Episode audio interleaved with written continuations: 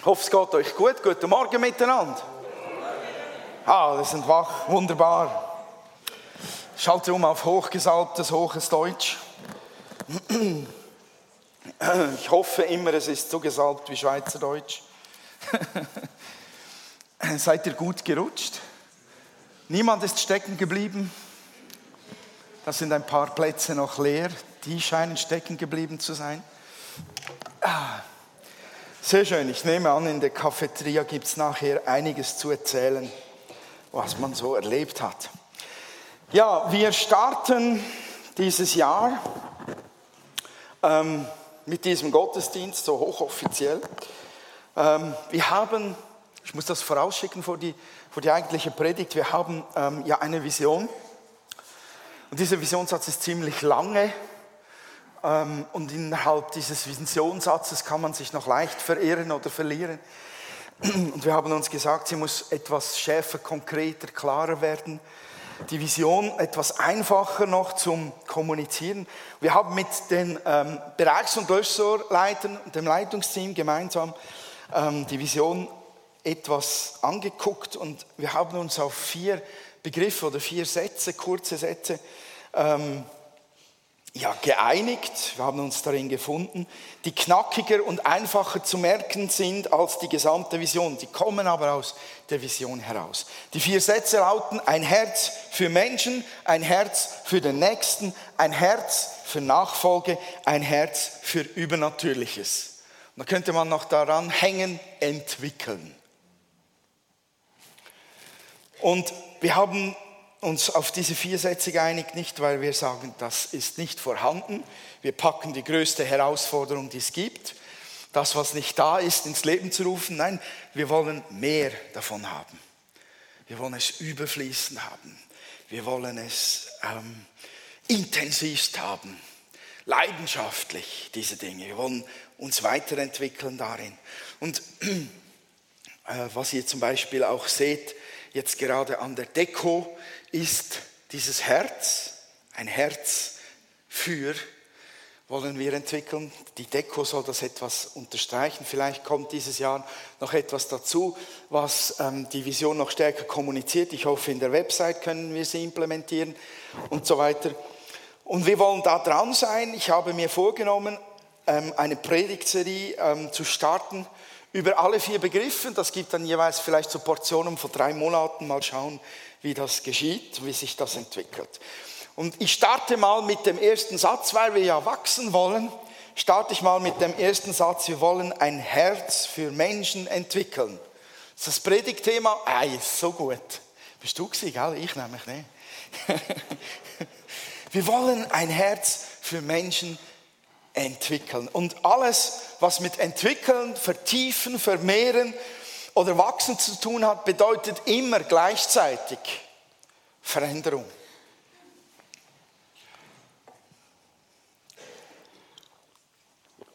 Ja. Es gibt das eine nicht ohne das andere. Wenn wir vier tolle Sätze haben sagen, wunderschön, ja, stellt mich auf, super, gefällt mir, I like it, müsst ihr auf Facebook mit Like bestätigen können, ähm, dann ist das nur die eine Seite. Die andere Seite ist dann die Veränderung. Das ist dann der Prozess, der Prozess, der dahin führt, dass wir darin uns entwickeln.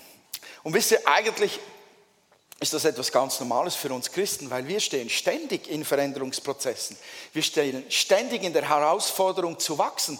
Die Bibel sagt es uns schon, wachset aber in der Gnade und Erkenntnis unseres Herrn und Heilandes Jesus Christus. Ihm sei Ehre jetzt und für ewige Zeiten. Amen. 2. Petrusbrief, Kapitel 3, Vers 18. Wachstum gehört dazu. Warum? Weil Gott so groß ist, weil Gott einzigartig ist und weil das Leben, das er uns gegeben hat, dermaßen gigantisch und herrlich ist. Da kommst du bis ans Lebensende nicht zu Ende mit Graben, mit Wühlen, mit Aufsaugen, mit Lernen, mit ein, Einatmen und so weiter. Und weil sein Reich auch wachsen will, gehört die ganze Welt Gott? Beten alle Menschen Gott an? Nö. Das Reich Gottes ist noch nicht auf der ganzen Welt ausgebreitet. Deshalb ist Wachstum wirklich ähm, logisch. Was jetzt sehr witzig ist, ich habe es festgestellt bei mir selbst, Veränderung ist nicht unbedingt das, was wir wirklich gerne haben. Wer sitzt auf demselben Stuhl, auf dem er schon letzten Sonntag oder vorletzten Sonntag oder vorvorletzten Sonntag gesessen ist? Jetzt erklär mir mal, warum ist dieser Stuhl für dich gemacht? Hast du den eingesessen? Hat der deine Form? Wir sind wirklich Gewohnheitsmenschen. Meine Frau fordert mich regelmäßig heraus. Sie räumt immer wieder mal das Geschirr um, sodass ich weder Pfanne noch Topf finde. Und letztens waren wir im Migro, haben eingekauft und da habe ich Aromat, den Nachfüllbeutel von Aromat in den, ähm, das Wägeli in den Einkaufskorb getan. Und ähm, an der Kasse sagt meine Frau, jetzt kaufst du schon wieder. Kaufst du schon wieder Aromat? Und ich sage, wieso? Wir haben nie Aromat. Aber wir haben zwei Beutel. Wo? Backofen, linke, untere Schublade. So, ich ging nach Hause, wollte Aromat auffüllen Backofen, linke untere Schublade, war vielleicht vier Tage später, als ich das aufmache und ich finde das Aromat nicht. Und dann brülle ich quer durch die Wohnung, Wäh! das ist der Spitzname meiner Frau, der Kosename. Wäh! Ich weiß, tönt etwas grob, aber ist nicht so gemeint. ich habe gesagt, wo ist das Aromat? Und sie sagt, oh oh, kommt und erklärt mir, ich habe es umgeräumt. Von links unten neben dem Backofen nach links oben neben dem Backofen. Und ich sagte, musst du das schon wieder umplatzieren? Jetzt, wo ich mich daran gewonnen habe, wo es ist. Ähm, das, das nervt, habe ich ihr gesagt. Das nervt. Weil es geht so mit der Leimtube, es geht so mit den Soßen, es, Hätten wir, hätten wir mehr übriges Geld, würden wir wahrscheinlich regelmäßig noch die Wohnung erneuern mit ähm, Möbel und die regelmäßig im Raum herumschieben. Bei Veränderung kommen solche Sätze wie ich komme nicht mehr draus. Bei Veränderung geschieht etwas, was höchst unangenehm ist. Man, man nervt sich möglicherweise. Aber vor allem verunsichert Veränderung. Veränderung verunsichert, weil keine Veränderung bedeutet sichere Wege, sichere Bahnen. Alles ist berechenbar. Es ist unsere Komfortzone, wo alles wie gewohnt läuft. Jetzt, was ist eine Komfortzone? Das ist wichtig, weil ich möchte euch aus der Komfortzone mit Gottes Gnade etwas heraus, herauslocken. Vielleicht hilft die Predigt nicht sehr dabei. Mal schauen. Wir alle bewegen uns meistens ein Leben lang in einer Komfortzone. Da seht ihr zwei Männlein, beziehungsweise ein Männlein und ein Weiblein. Sieht man an den Haaren und an Krawatte. Und darum ist ein Kreis, und das ist die Zone, die Komfortzone, mein, mein augenblicklicher Erfahrungshorizont, da drin lebe ich täglich, das ist meine gewohnte Umgebung. Diese gewohnte Umgebung, die ist sicher, weil ich weiß, wie was funktioniert. Wenn ihr zu Hause den Fernseher anmacht, dann wisst ihr in der Regel, wie der funktioniert. Und ihr wisst, wie die Fernbedienung zu bedienen ist. Geht mal in eine Ferienwohnung schon geht's los. Andere Glotze, andere Fernbedienung, Schnappatmung. Was machen wir, wenn ich den Fernseher nicht zum Laufen kriege? Die Komfortzone ist dort, wo ich alles berechnen kann. Ich weiß genau, wenn ich A mache, kommt D dabei heraus. Ich kann ruhig und sicher mich darin bewegen. Ich bin geschützt und bin bewahrt und wenn es sein muss, mache ich noch die Türe hinter mir zu in meinem Schlafzimmer und da habe ich erst recht die Ruhe und niemand kann mich mehr irgendwie herumjagen. Und alles außerhalb dieser Komfortzone ist unbenanntes Gebiet, äh, unbekanntes Gebiet. Positiv ausgedrückt könnte man sagen, es ist das Lernfeld. Jetzt ist es aber so, dass wir nur außerhalb der gewohnten Zone uns wirklich weiterentwickeln.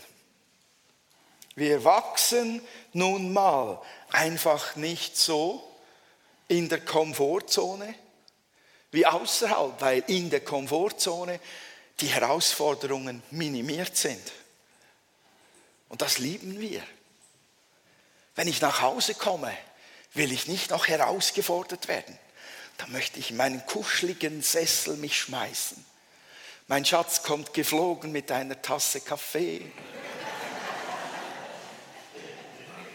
Kann ich mich einkuscheln, mit der Fernbedienung meine Lieblings-Worship-Musik anlassen?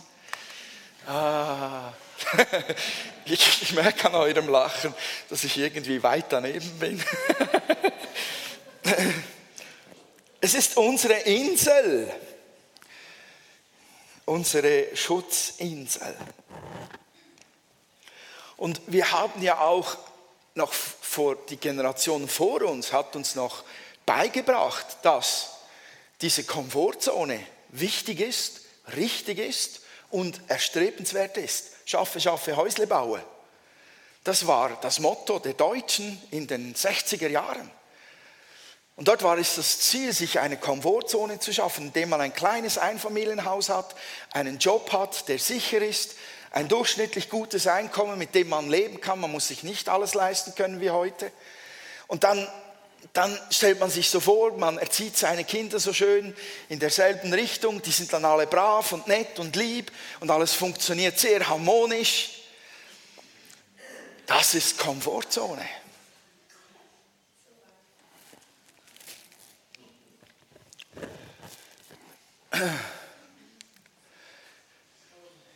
Es gibt eine Lernzone um die Komfortzone und in die müssen wir hineintreten. Es gibt auch eine Panikzone. Ich könnte mal die so umschreiben, ich könnte sagen, Leute, lasst uns unsere Komfortzone verlassen, wir gehen geschlossen miteinander heute nach Zürich auf die Gassen und waschen mal, bügeln und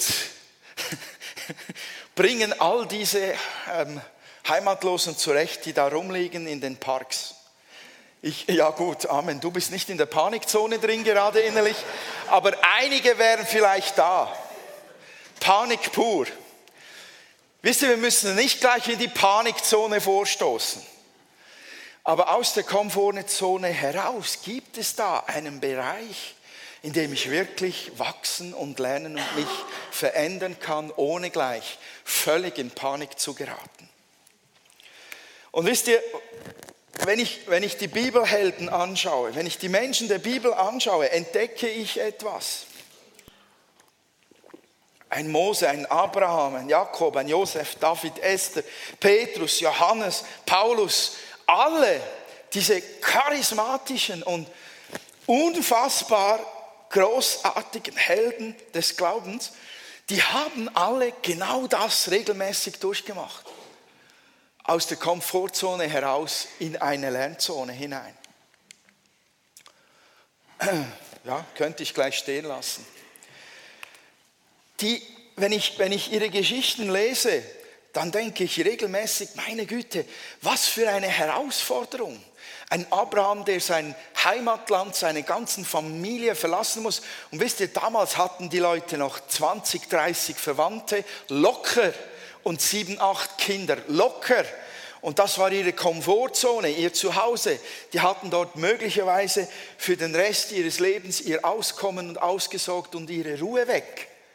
Und Abraham musste, musste in ein anderes Land gehen, wenn er will.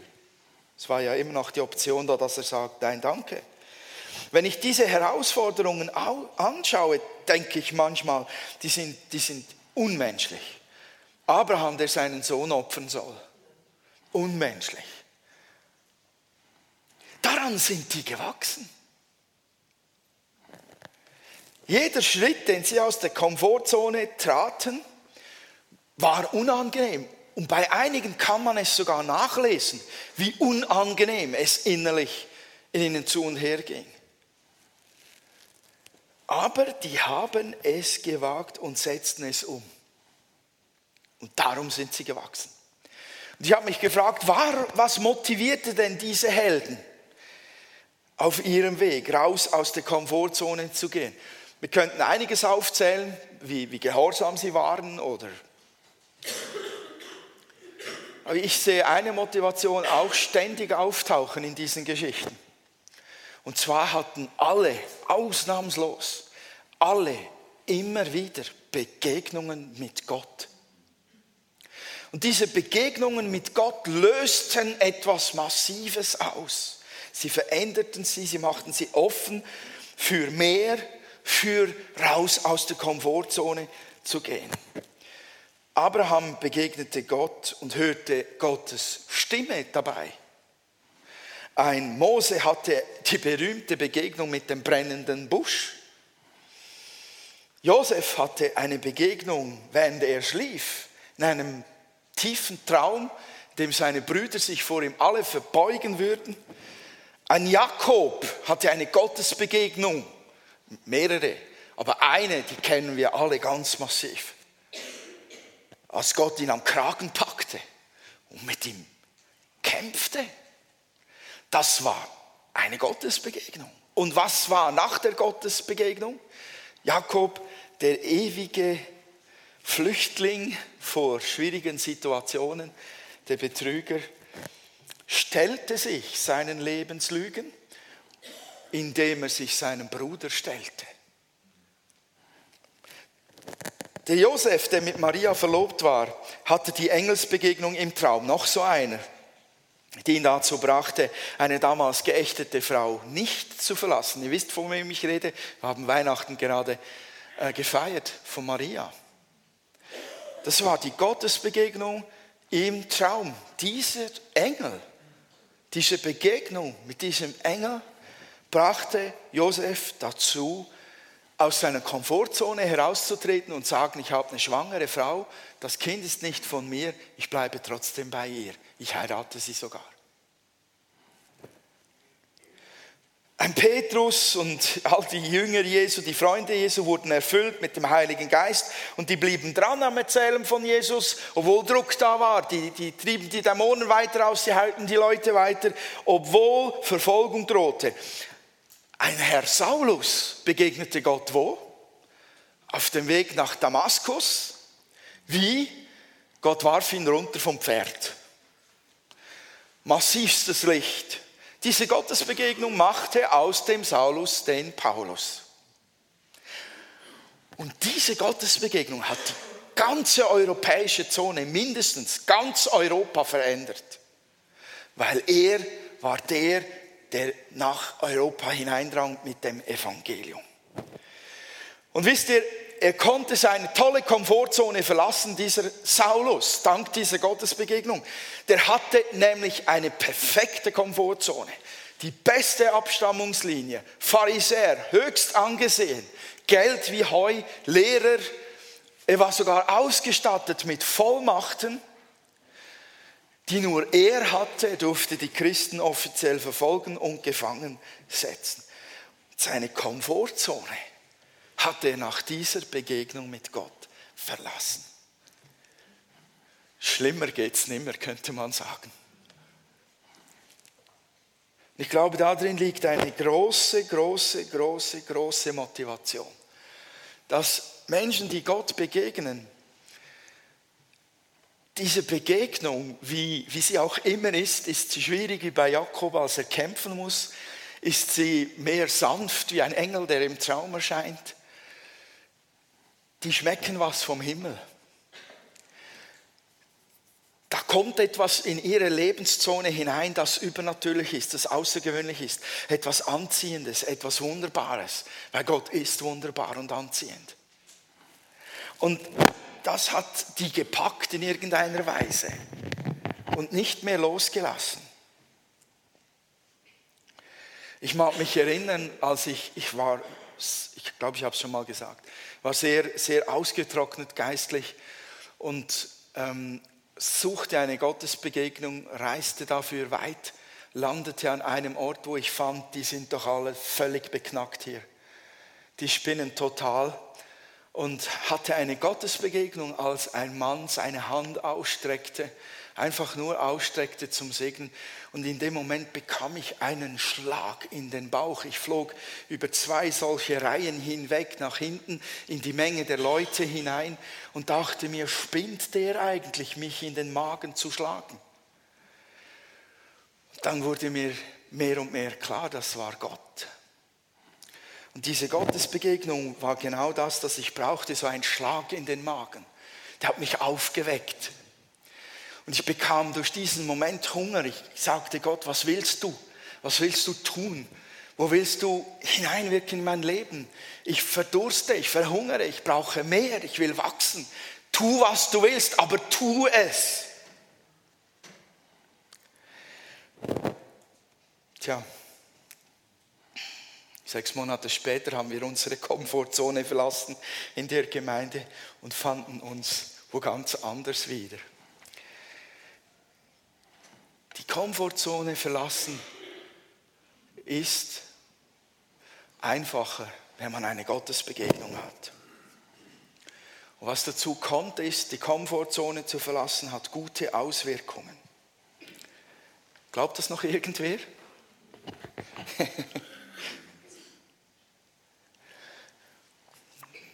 Wer die Komfortzone verlässt, um zu wachsen, wächst. Punkt. Wer es nicht wagt, der wird nicht gewinnen. Ist mal, glaube ich, ist das ein biblisches Sprichwort? Könnte sein. Egal, ist ziemlich wahr. Der, wer nichts wagt, der auch nichts verliert. Stimmt auch. Irgendwie und doch nicht ganz. Du wirst stärker durch Training, oder? Wer geht laufen, joggen? Wer geht ins Fitnesscenter? Doch. Warum geht ihr ins Fitnesscenter? Nur wegen dem Weihnachtsspeck. Ihr wollt doch schöner, stärker, cooler sein. Oder wenn man den Bizeps so spielen lassen kann, so. Yeah. Das kommt vom Training. Es sind nicht nur Eier oder Kalbsplätzli.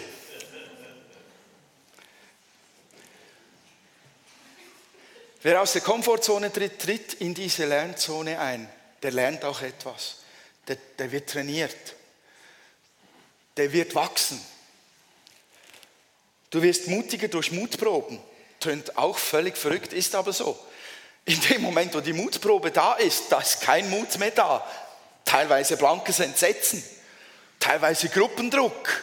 Die sagen, tu es, tu es, tu es, tu es. Und dann macht man es eigentlich nur wegen den anderen. Aber wenn man es geschafft hat, wow, checkt man, wozu man fähig ist. Und wenn man es dann nochmal machen würde, also je nach Mutprobe, aber es sollte dann doch leichter fallen. Man sollte mutiger werden. Und wisst ihr, im Geistlichen ist es einfach auch so, du verbindest dich intensiver mit Gott, je mehr nur er dir alleine helfen kann. Das geht schon fast in die Panikzone hinein. Aber solange du dich immer noch auf deine eigene Kraft verlassen kannst, musst du dich nicht auf Gottes Gnade verlassen. So erfährst du Gottes Gnade gar nicht. Du siehst sie nicht, wie sie wirksam ist. Du musst völlig von ihm abhängig sein, um zu merken, dass er tatsächlich da ist, wenn es nötig ist. Komfortzone verlassen. Und wenn man die Komfortzone verlässt und wachsen will, Leute, das macht Gott Freude, weil das ist das, was er uns zugedacht hat. Der will keine christlichen Babys nur mit Milch durchfüttern. Das ist eine Phase. Und danach kommt Fleisch. Von mir aus auch Wienerli oder Kartoffeln, ist egal.